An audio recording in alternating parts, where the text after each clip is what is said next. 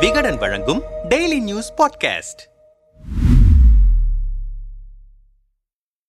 தமிழகத்தின் தலைநகராக திருச்சி மாறும் என திமுக பொதுச் செயலாளர் துரைமுருகன் அண்மையில் பேசியிருந்தார். ஆனால் துரைமுருகனின் கருத்து திமுகவின் முன்னாள் தலைவர் கருணாநிதியின் விருப்பத்திற்கு மாறாக இருப்பது சர்ச்சையை கிளப்பியிருக்கிறது. கடந்த நவம்பர் இருபத்தி எட்டாம் தேதி திருச்சி மாவட்டத்திற்கு கட்சி ரீதியாக பயணம் மேற்கொண்டிருந்தார் திமுக பொதுச் செயலாளரும் நீர்வளத்துறை அமைச்சருமான துரைமுருகன். திருச்சி தெற்கு மாவட்ட கருத்துரை கூட்டத்தில் பங்கேற்று அவர் பேசியபோது அமைச்சர் அன்பில் மகேஷின் செயல்பாடுகளை பாராட்டி பேசினார். அதைத் தொடர்ந்து தமிழகத்தின் மத்தியில் அமைந்திருக்கும் திருச்சி மாநிலத்தின் தலைநகர் ஆகும் காலம் வரும் என்று பேசியிருந்தார். நம்மிடம் பேசிய மூத்த பத்திரிகையாளர்கள் சிலர் திருச்சியை தலைநகராக்க வேண்டும் என ஆயிரத்தி தொள்ளாயிரத்தி எண்பத்தி மூன்றாம் ஆண்டே விரும்பினார். அன்றைய முதலமைச்சரும் அதிமுக நிறுவனருமான எம்ஜிஆர் திருச்சியை தலைநகராக்கி அங்கேயே தலைமை செயலகத்தை அமைத்திட வேண்டும் என மும்முரமாக இருந்தார். அதற்கு சென்னையின் தண்ணீர் பஞ்சத்தையும் இட நெருக்கடியையும் காரணங்களாக குறிப்பிட்டார் எம்ஜிஆர். மேலும் தமிழகத்தின் தென் மாவட்ட மக்கள் தலைமை செயலகத்திற்கு வந்து செல்வதில் பல்வேறு சிறப்பு சிரமங்கள் இருப்பதாகவும் தெரிவித்தனர். ஆனால் அன்றைய அரசியல் சூழலில் அது முடியாமல் போய்விட்டது.